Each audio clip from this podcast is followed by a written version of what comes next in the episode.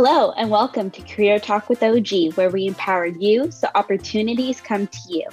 Through our series of podcasts, we will give you relevant, practical, actionable career tips and strategies. We believe that through the act of storytelling, we can deliver relatable and authentic talks that allow listeners to gain real world insight into the career journeys of industry professionals. With our very own Sazon, we bring to you Career Talk with OG.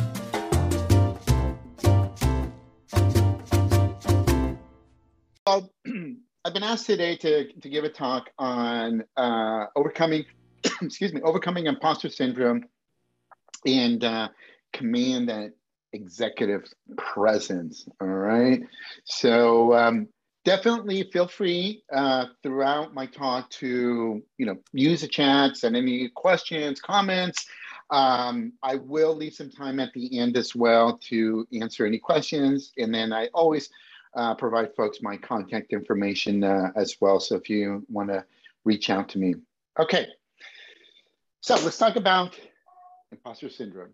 I think many of us, if not all of us, at some point experience it. Maybe some of us are feeling it right now. Um, I want to share with you a story in terms of me experiencing imposter syndrome. So, I went out to UC Berkeley, and uh, in high school, I had all A's in my English class. And then all of a sudden, I get to Berkeley, and they put me in remedial English. And I was like, what the heck is going on? Was I lied to for four years? I mean, I thought my writing and reading comprehension, all that was excellent, right? I mean, hence all A's. Well, it turns out that I didn't do very well on the SAT English portion. And so that had a, played a big role in me uh, being in remedial English. And it was stressful for me because um, they only give you two chances to pass the class. And if you don't pass it after the second uh, time, they boot you out of school. And I mean, I didn't want to go into the second, you know, take the class the second time again. I mean, there'd be even more more stress. And I remember walking around campus and just seeing 30,000 students. Really, what I saw was 30,000 brains with two legs walking around. And I certainly did not feel like I was a smart person. In fact, quite frankly, it had the opposite effect. I felt dumb. I felt inferior. Okay. Uh, that, that feeling of that imposter syndrome of I don't belong here. What am I doing here? And I struggled at Berkeley for probably the first year and a half, almost two years. And um, until eventually I kind of found uh, my groove here. But what are some of the obstacles uh, that we encounter as it relates to imposter syndrome? And this is by no means an exhaustive list here. I just want to share some that uh, that I'm uh, I have myself encountered or familiar with. One of them is generational. Okay, and what I mean by that is the way we've been raised. Um, being Mexican uh, and the Mexican culture, Latino culture, humility, being humble is is something that God drilled in me a lot. Oscar, be humble. Don't brag. Let let your you know your work speak louder. And see on the surface that makes sense. Of course right? I mean you got to perform. You got to you know your work to speak uh, actions. But there's also folks a time and a place for everything there's a time when we do need to let others know how amazing we are we are and in particular like for example when we are in a job search in fact, I actually advocate even before you actually need a job to be letting the world know how amazing you are. Many of us, when we were kids, we would have show and tell in school, right? Like you take your little, you know, in my case, my little yellow Tonka truck and, um, and, and stand in front of the class and explain to them why you know this is my favorite toy and how it works and all that type of stuff and then all of a sudden we become adults and all we do is just tell tell tell right? Because that's what you do on a resume, you tell but we forget to sh- to show, meaning eh, share examples of our work, et cetera, and so forth. All right. Um, also, in terms of the cultural uh, aspect of it, there's also the respect for authority. same thing, right? Always, you know, before uh, when I was a kid, before leaving, we, we go visit a family member or even just family friends. And before what when we got there, I uh, introduce, say hello to everyone in the room, and then when we left, say goodbye to everyone as well, and show that that respect again for authority. And again, there's times when we need to actually challenge authority. There are times when we need to advocate for ourselves. We need to advocate uh, for our, our, family. In fact, the one, one a key pivotal point in my career was about 15 years ago when myself and other family members and friends got involved uh, in, in Mountain View, which is where I live, to rally parents to go to Spanish speaking parents to go to school board meetings and advocate on whether they wanted their school open or closed and talk about challenging authority. That's something that I had to learn, and I also had to encourage other Spanish speaking parents to be able to, to do. Um, gender, right? It's another obstacle here. Um, I don't agree with this, but my dad was very macho. There, it was a very patriarchal household that I grew up uh, in. Um, there were a set of rules for us boys, and then for my sisters, there was a different uh, set of rules. In fact, quite frankly, probably one of the reasons why my sisters don't speak to me today is because when I was a kid, my, my dad always said, Hey, uh, my sisters wanted to go out. And, and uh, my dad would be like, Hey, son, uh, go with your sisters, keep an eye on them, you know, making sure they don't have a boyfriend or talk to a boy or whatever, that type of st- uh, things. Or how about the other one, right? In terms of um, wanting to go away to college. And you know the the daughter is told no you know you need to stay home because we need you. The family needs you. Your mom needs you. I need you etc and so forth. Socioeconomic uh, grew up low income uh, myself. And um, i mean honestly god we were good friends with goodwill and kmart. I knew the blue light special before it even most people even today even know what it is a blue light special. Going to a macy's or whatever store forget it. I mean that's that even just window shopping okay? That store is for rich people. And then lastly the religion piece of it too. These are some things right that influence our uh, and impact our um, uh, the, the imposter syndrome. Now there are five types of imposter syndrome and this is actually you can get the book um, by um, uh, um, Melody uh, Wilding, Five Different Types of Imposter Syndrome. Okay, you can read more in detail about this. But in there, she describes the perfectionist, the superwoman, superman, the natural genius, the soloist, and the expert, right? The perfectionist. Uh, the one that, and I used to fall in this category where um, in, uh, I didn't make a move until I had all my ducks in a row and did all my research, et cetera, and so forth. And folks, I'm going to tell you something. Me trying to get all my ducks in a row was crazy because the reality is I didn't even own a rubber duck, let alone trying to get my ducks in a row. And life happened, right? My kids were young or my parents got sick and, you know, and, and then I never did anything, all right? Um, the superwoman, right? Superman. This is also uh, something that I uh, took upon as the um, the learning, uh, becoming my parents' translator since I was a little kid, and really taking on um, sort of that dual role of the, the, the son and the, and the parent. And I remember, you know, saying things to myself like, God, give me, don't give me a lighter load, give me a stronger back to help other people and so forth. Like just this constant super, Superman sort of uh, attitude that I could take it all, right? Or number three, the natural genius, someone that just naturally grasps the concept uh, ideas are just really smart and, and unless they're top of their class or you know they're that, then they feel like they're just that imposter syndrome. Or the soloist okay? The uh, the person again that truly just operates all by themselves and they feel that asking for help is a sign of weakness and then lastly, the the expert, the one that um, yes has a lot of knowledge, a lot of information, but any shy of that uh, information or they don't know a topic really well, they're that the, feeling of that the uh, imposter syndrome. So let's talk about defeating uh, imposter syndrome. What are some things that we can do? One, one, folks, is I am a firm believer of looking back at our history uh, of honoring our, our past, of looking at the challenges that we went through uh, and uh, what are some of the lessons that we've learned from that.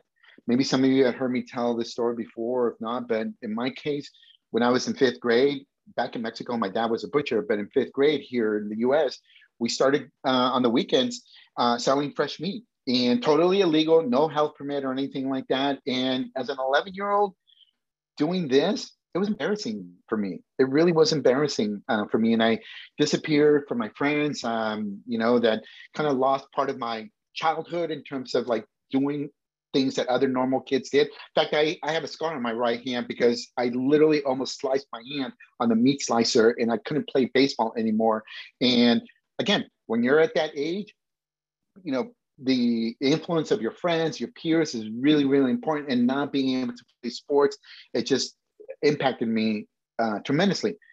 But also, I, uh, I, I, I look back at that experience and I've looked at the lessons, the life lessons that I've learned, the positive things that have come out that out of that. One of them being a work ethic, folks. None of you, I, and I don't care if you are 70 years old. I'm going to be 53 here in March.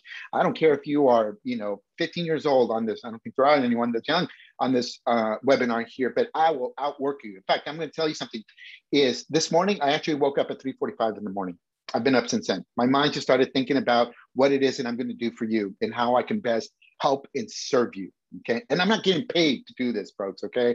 I, I'm not asking for pity or anything like that either. But that's how much, you know, I care about C6 and all of you here.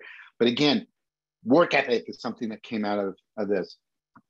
Number two, living on purpose, on point. You know, it's really interesting, right? That those of us that are parents when our kids are little, we're like, what do you want to be when you grow up? Oh, I want to be whatever, a doctor, lawyer, right? Everyone wants to be a doctor, lawyer. I want to be an astronaut. Oh, yes, you know, yes, you can do anything, you know, that you set your mind to. I'm going to ask you a rhetorical question. Why is it that today at 40, 50, 60, or however old it is, you stopped living on purpose? Why did you stop believing that you can accomplish anything? Because I'm going to tell you something, folks, okay? My natural personality is an introvert. I never believed, you know, that I could, or I didn't see myself actually doing what it is that I'm doing today.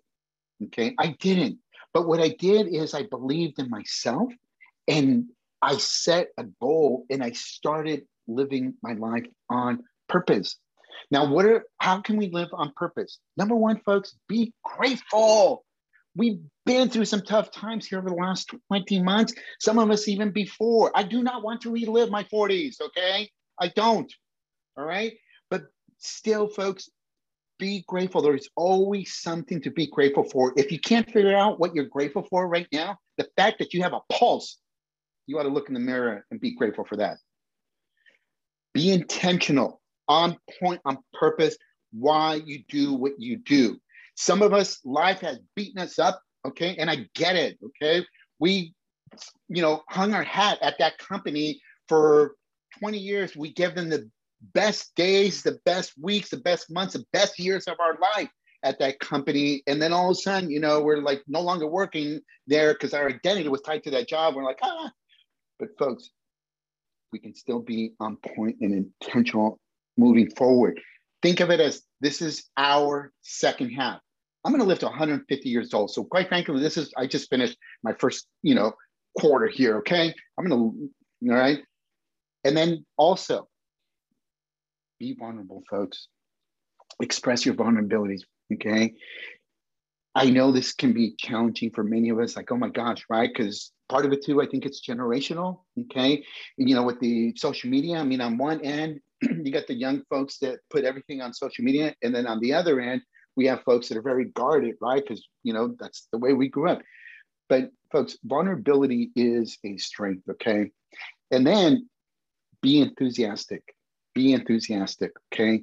Some of you, okay, think you are smiling, okay? I'm gonna take a screenshot of you, uh, some of you that are on this, and I'm gonna show how it is that you look, okay? Because you're not coming across like that. And I don't mean that out of disrespect. I had a good friend of mine, Dave Brown who for many years said, Hey, Oscar, are you excited? I'm like, yeah, Dave. No, seriously, Oscar, are you excited? I'm like, yes, I am. And it got to the point, quite frankly, where he like it bothered. Quite frankly, I, I got ticked off of him because he asked me that question so many times. And then one day he says, "You know what, Oscar? Let me tell you why I'm asking you this question. Go look in the mirror." So I walk up to the mirror and I look at myself, and I'm like, "Oh my gosh!" Because honestly, inside, I was happy. I was excited, but my face wasn't showing it. All right. Some of you need to, your heart needs to notify your face that you are excited, enthusiastic. This, folks, is what I mean about living on purpose because at the end, it's about giving to others unconditionally. I have no expectations of any of you ever reaching back out to me, giving me anything, zero. But I will continue to give to you unconditionally. Number three, it's also important that we embrace our feelings. what do I mean by that? Remember earlier, I shared with you the feeling about how I felt when I was helping my, uh, my uh, the family business with the family business, uh, you know, feeling embarrassed. I think it's important that in order to help us heal, you know, it's, it's not feeling some of that insecurity that happens with imposter syndrome, is that we learn to embrace some of those yucky feelings so that we um, own the feeling instead of the feeling owning us. Also, next is what I call looking for fertilizer, looking for fertilizer. What I mean by that, folks, listen, we all go through crap in life. Crap stinks, but crap can also be the fertilizer to our dreams. How we react to the to those challenges, the choice is ours. I have gone through so much crap in my life. In fact, I can sell manure. I can start a business selling manure fertilizer. Okay. I'm willing to give some of you. All right. One of the reasons why I connected with Hamid early on is because when he shared his story about getting laid off now, probably about 20 years ago, okay, he got together with a group of other people that also got laid off.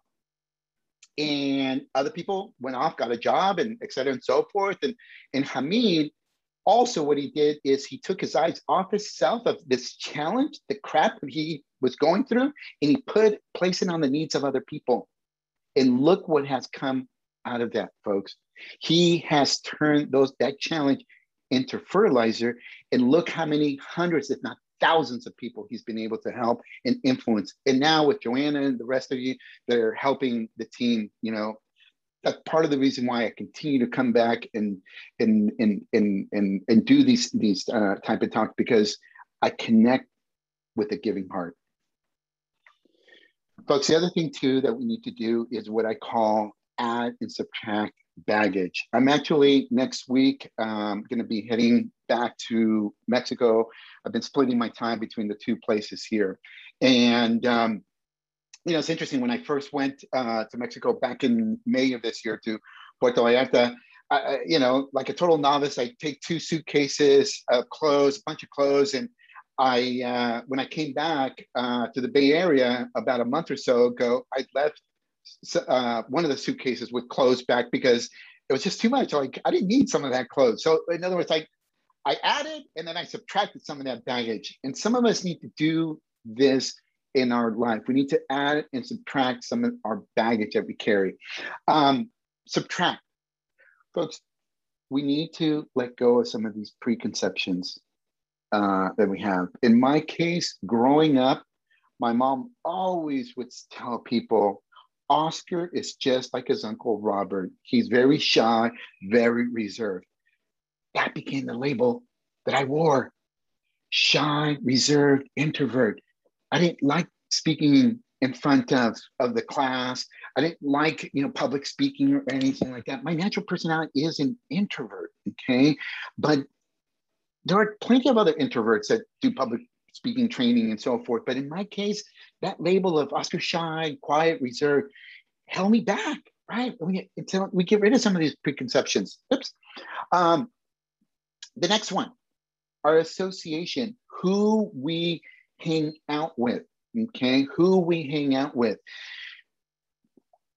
I'm, and many of us too, as parents, we're very cautious of who our children, kids associate with, the friends, okay? My son and daughter, hey, you know, uh, introduce me to your friends, introduce me to the parents, right? Because wanting to get to know them. And why? Because again, the power of association, the power of association or the influence that our peers have on us doesn't change or uh, change when we get older. And some in some cases, some of us need to change our sphere of influence because some people have an emotional cold, an emotional cold that we need to step back, folks.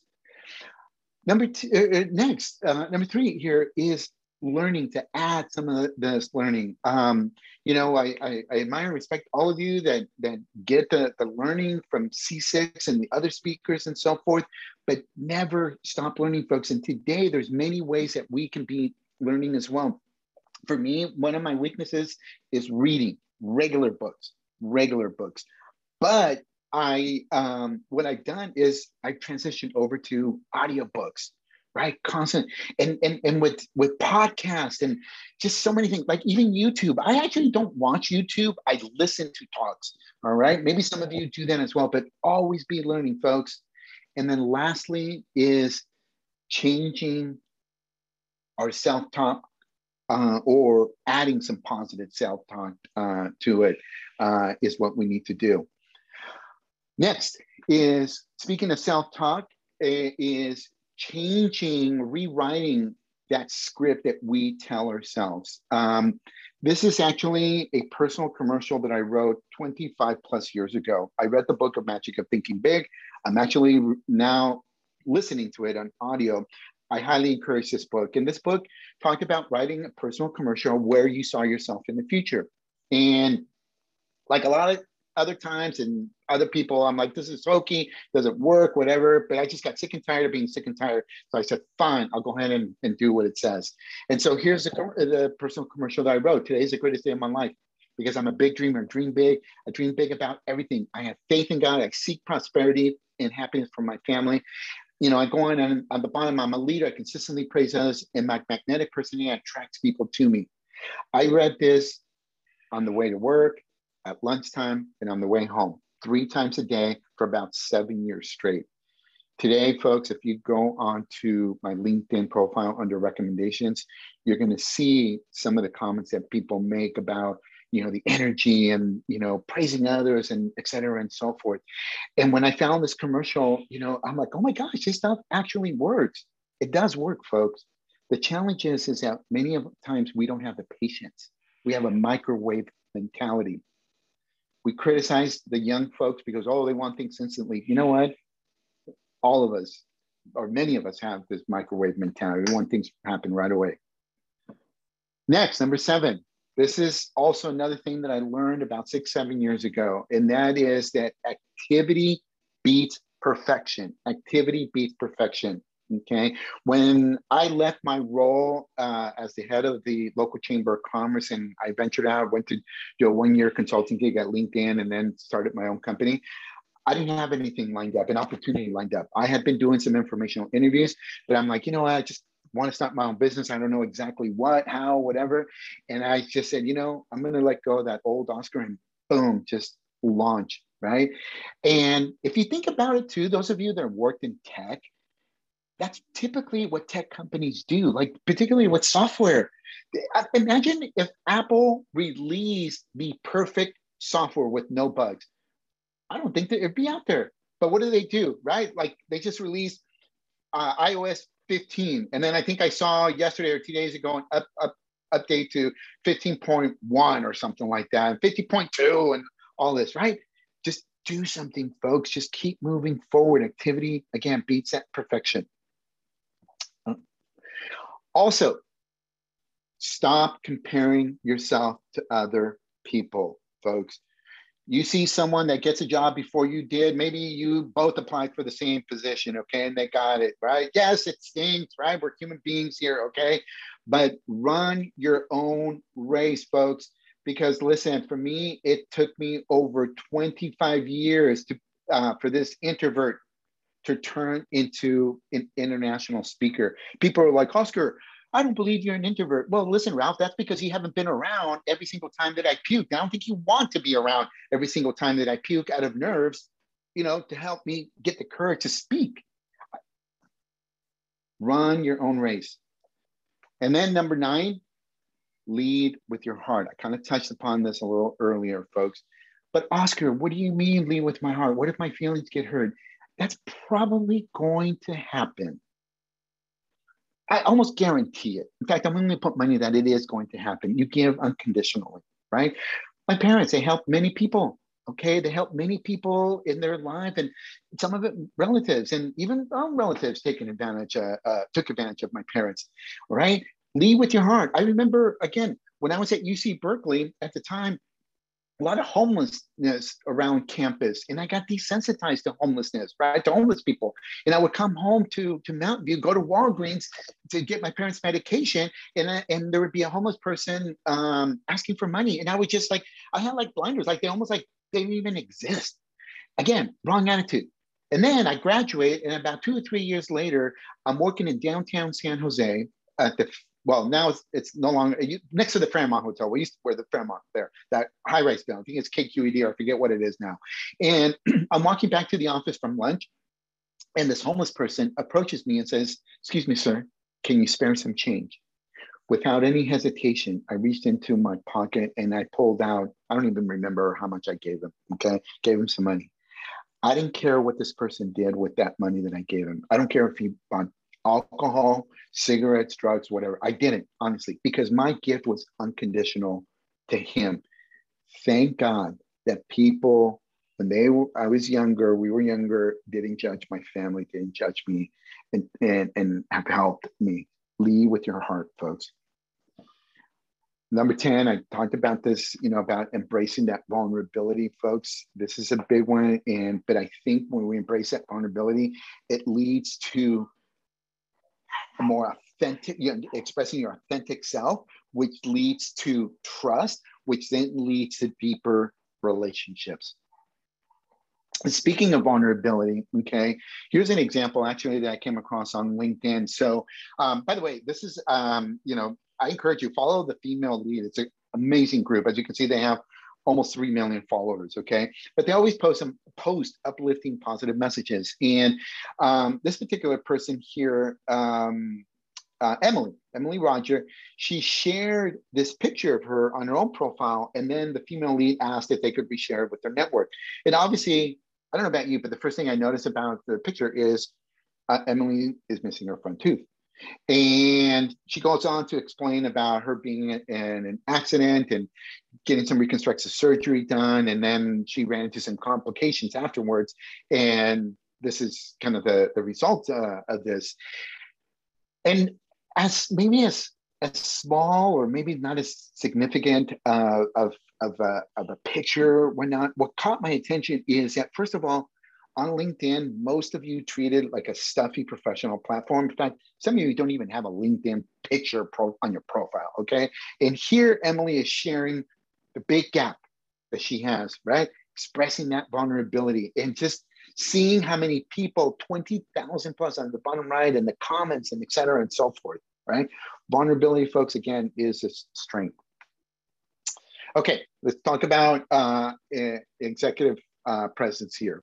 So I'm going to give you first the PhD definition here of what executive presence is. And it says the ability to connect authentically with the thoughts and feelings of others in order to motivate them toward a desired outcome. It's a beautiful definition. But I want to give you the OG, the Oscar Garcia version, because I'm a very simple, practical person. Folks, executive presence is connecting with the person's heart, connecting with the person's heart. That's what authentic, okay? I, I, I can't remember the other definition because it's way, you know, beyond me, okay? But connecting with the person's heart. Now, here's a question for you, and you're, I think you can unmute yourself or you can send it via the chat. But question that I have for you is, who is someone that you believe has executive presence and what is it about their personality that gives them that, that executive presence? So, um, anyone want to share? people, you can unmute yourself and express your opinion. That's great to hear that. Uh, Barack Obama. I see okay. something from Ian in the chat. Neil deGrasse, I guess, Tyson. Yes. Okay. Anyone else?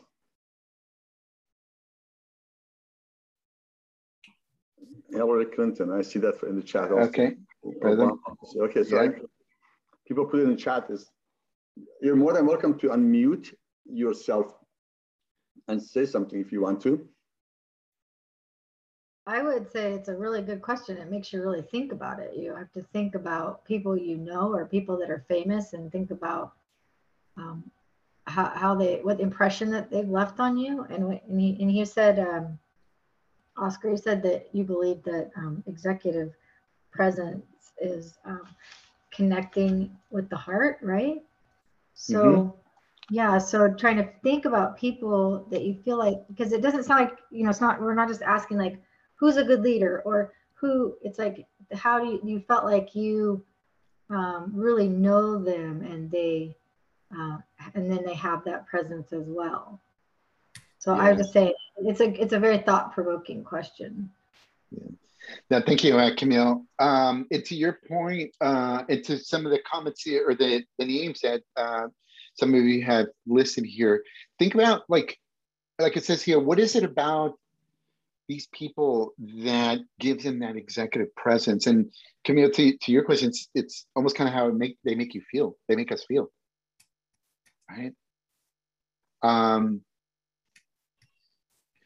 here's another question for you is was there ever a time when you wish you had more executive presence? Was there ever a time when you felt uh, felt like you wanted to have more executive presence? I will tell you for me personally a time is when um, working with uh, and rallying parents to go to sc- to go to school board meetings and me being in front of the school board talking to them expressing the views of the parents and then translating back in spanish or one-on-one meetings i mean there were times where i walked away i'm like oh I just I missed an opportunity. I wish I could have. I wish I would have done that. So uh, let's see here on the chat. What are some things that are coming up here?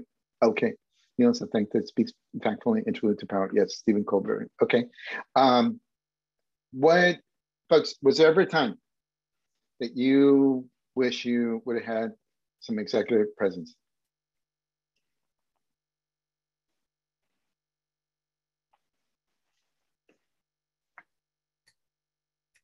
Often in meetings, yes, Grace. Uh, okay, yes, Mm, to do it. Thank you, Grace, for for being vulnerable and courageous and sharing this. Anyone, the rest of you, you've all showed executive presence. Like, should I just end the the, uh, the talk right now because we're all good to go? I I would say at- when I felt like I should have advocated for something and I was and I stayed quiet. Yeah. Yes, yes, yes, yes. That's a very common one. Uh, Kelly, thank you. She says in interviews. I was hoping someone was going to bring up interviews because right, there's a job seeker group, right? Like, um, Kelly, I don't. So know. I if- have a I have a comment. I'm yes, sorry. Stephanie. Um, so many years ago, and probably it was my first job out of uh, graduate school, and I had to give a lot of presentations, which I was comfortable with, um, even though I I do I, I I do test as an introvert. Um, but my boss gave me the the comment in my performance review that I when I was giving presentations, I tried to make them, the people, understand rather than trying to make them take action. Mm, And I've been baffled by that ever since because my way of getting people to take action is to get them to understand. And maybe that's because I'm an engineer, I don't know. But maybe that, what you're talking about is what he was looking for. I, I am not sure. Well, and and that's a good good point too, Stephanie. Um, because I have a a similar story in that um, in that before I went to go work at the chamber, I actually applied for the public information officer position with the uh, uh, local police department. And part of the interview was uh, process was public speaking, and ultimately I didn't get the position. The the chief ended up promoting someone from within. Uh, but but uh, we had a conversation. He gave me some feedback of my interview process, and one of the things that he said to me was that that during my the public speaking portion that I came across too aggressive in my talk, And I thought to myself, wow, that goes again as an introvert, that goes like totally against like us introverts would be. Uh, and and again, I, I obviously that sat with me, and it's still that I'm sharing with you. However, today in the work that I do, folks, if if, if the chief thinks I was aggressive then, he hasn't seen me talk today. Be- okay. because, eh, because here's the other thing, Stephanie, and to your point, uh, to your point is sometimes it's the audience that maybe it's not the right audience, or maybe I didn't adjust my message to that audience. Right? Maybe yes, maybe it was an audience where I needed to kind of temper it down.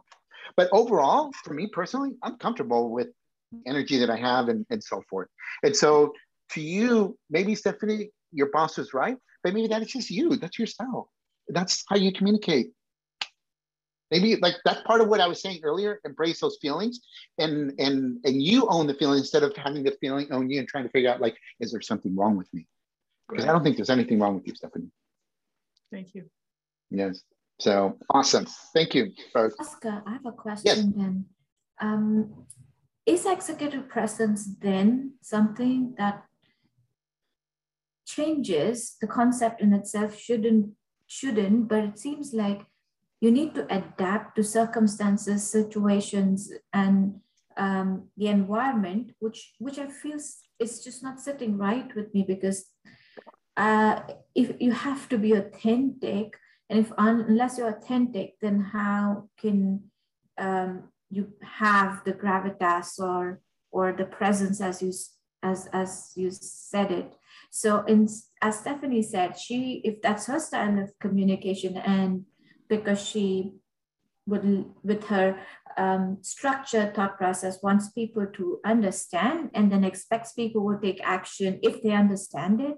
That's great right? It shouldn't really matter how she delivers the information. Um, i think the boss is being judgmental. And again, this is just, just I'm just trying to understand the scenario because I have received feedback in the past saying, well, your content delivery is excellent. And I have a lot of C-suite experience, but um, it, executive presence has always been an area for improvement for me. And um, some of the examples people have given, uh, some of my seniors have given me at work is, well, talk a little bit about what happened on the golf course, or talk a little bit about what's happening at the New York Fashion Week. Um, as a first generation immigrant, I do not relate to these things. So I prefer to focus and talk on a lot of other aspects. So how do you draw the line? I'm sure I'm asking a very twisted question, but in my mind, I really can get clarity. And if, if you can just clear things up a little bit for me. Yes, yes. And by the way, I took it off uh, sharing my screen so I could see who uh, see more of you here. So I think is am I pronouncing your name correct? Is it uh, Niyadi? It's Niyati. Niyati. Thank you. Thank you, Niyati. Great question. And so I think there's a couple things. One is I do think it is important that we understand who our audience is so that we can deliver the message to connect with with our audience and uh, be able to deliver the message um, uh, more effectively.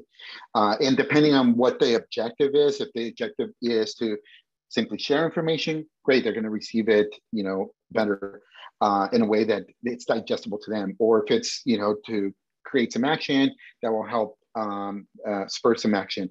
I, in my case, is uh, I mean I do training for college students and um, you, know working professionals and you know um, people young at heart, right? A wide variety of folks, and so depending on who my audience is, the examples that I use and how I speak uh, to them, uh, I change it and I adapt it uh, to them. So again, I do think it is important that we understand who our audience is and also what is the objective in terms of the message or the content that we're going to deliver.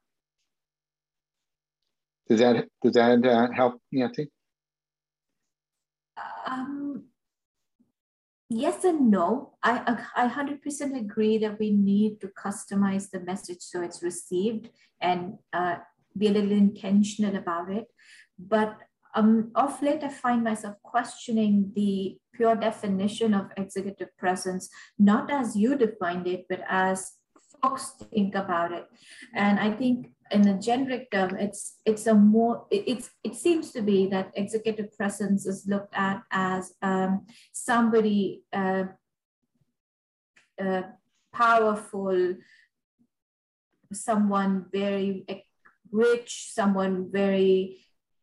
It's just a very um, it, it, just doesn't gel right with me. And maybe I might offend some people on the call by saying a very um,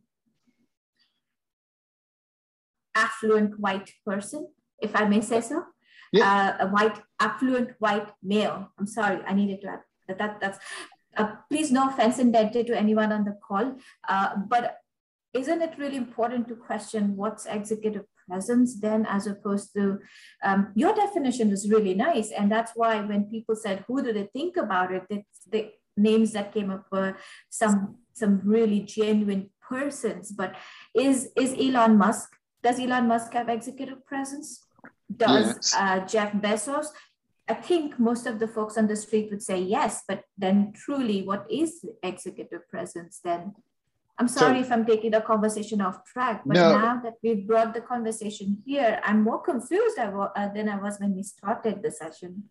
So, uh, part of what you're talking about right now, there is a huge piece, and obviously, I don't have the time, you know, in this hour, or so a little less than an hour to go into it. But, but, but uh, we all need to understand that there's a one big piece that that plays a role in executive brand is culture, the culture that we are in, because because in Mexico, there's a definite uh, definition, you know, of executive presence or or example, not definite, but examples of people that are uh, have executive presence, and um, and so and it's not the white person. Uh, in some cases, it's not the white, you know, rich person that you are referring to. So culture does play a uh, a big part in uh, executive presence. And uh, but stay tuned, okay? Because uh, I, I have some more definitions here towards the end, okay? Um, folks, in terms of uh, our executive presence, there are four key elements here that are important. And I'm not going to get into it here. Some of you have heard me speak about this, or maybe other speakers, but our personal brand is uh, uh, plays a role in our executive presence, right? Um, again, our demeanor, our communication style, and, and image. Um, our personal brand is something that, that we've been hearing a lot, probably over the last seven, eight, nine years. Uh, and Karina, it's it's what do people think of us when we are not uh, around? What's that impression that people have, right? Our again, our demeanor, um, uh, you know, our attitude, et cetera, and so forth. Our communication style, whether it's body language, whether I mean, over over the last twenty months, it's become a lot challenge more challenging because we're all virtual, right? And as human beings, we we crave that um, that physical touch and just being around folks. But part of me, I don't know if you if, if any of you can tell, but I'm actually standing. Okay, and why am I standing? Because when I do these presentations or when I did these presentations in person, of course I was standing, right? And I'm moving around and stuff like that. And for me, this type of stance, this type of posture gives me that feeling as if I was with you live in in person. So again, you know, it's it's that that that the, the communication style that fits in with my brand, and then the the image uh, as well is um, uh, is goes a little deeper in terms of both your in person and online. I know there's reasons why many of us don't have our cameras turned on, technical reasons or um, or um, whatever other reasons. But one of the things, folks, that I encourage you is that whenever possible, turn your cameras on because that how how how can how can you really have a uh, a, strong uh, uh, executive presence, right? Now, if you do have your cameras on or off, look at the picture that I have right now. That is me speaking, colorful. I'm smiling, right? It's still showing part of these four key elements here that I show. Some of you it's just a black screen, right? Just fine. So again, these are just some things to help you with that exec- uh, creating that executive presence. Now, Listen, folks, if you forget, and I'll open up to some questions, some more questions here. If you forget anything that I said as far as executive presence, executive presence comes down to three things.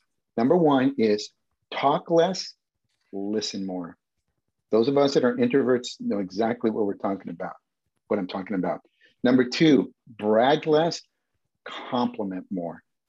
Number three, take less, give more.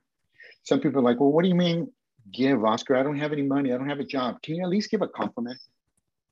Can you at least send Joanna, Hamid, and everyone else here that's on here, like, thank you, Hamid. Thank you, Joanna, because there's a lot of work that goes goes on. Poor Joanna was over here. I had her stressed out. She like called me like three, five minutes before the hour. She's like, Oscar, where are you?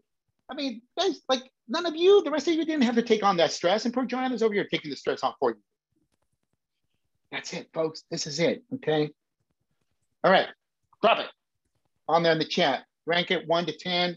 You can even go negative. Okay. You can go negative 100. You can go beyond. You can go to 11 too if you want on a positive scale. Okay. But uh, final thoughts, folks. Sometimes I hear we need to find our voice. We need to find our voice. No, we don't. We need to have the courage to use our voice because we all have a voice. Some of you are trying to find your executive presence. Can I tell you something, folks? When you're done with this, go look in the mirror because it's right in front of you. You don't need a title. You just need to have the courage to use your voice.